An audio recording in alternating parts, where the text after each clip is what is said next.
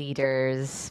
I want to talk today about those moments when we're feeling sheepish about something.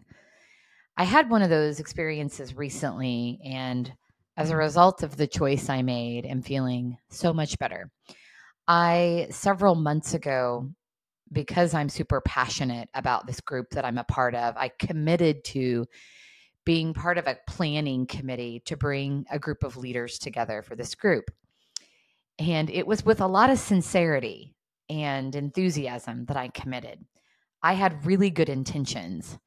And then as the planning committee began to meet, it ended up that 90% of the meetings were at times when I was out of town or I was engaged in a client, something, something took me away.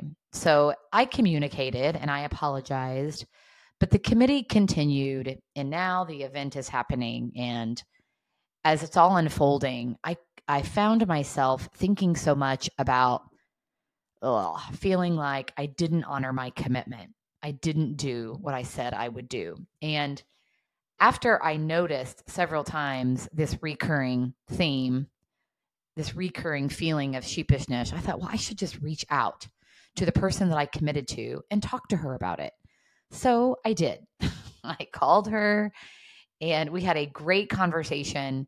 She said, Andrea, there is absolutely no need for you to apologize.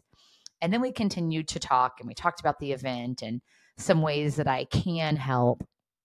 And she said at the end of the conversation, Hey, you did not need to reach out to me, but thank you so much for doing so. I feel really good about that. So thank you. So it was a reminder to me that when I'm feeling sheepish about something, I need to acknowledge it. I need to figure out what is the best leadership course of action here because clearly that feeling within me is an indication of something so if you're feeling sheepish or not so great about something you've done, acknowledge it. Talk to the individuals involved. What a great way to take care of yourself and ultimately each other.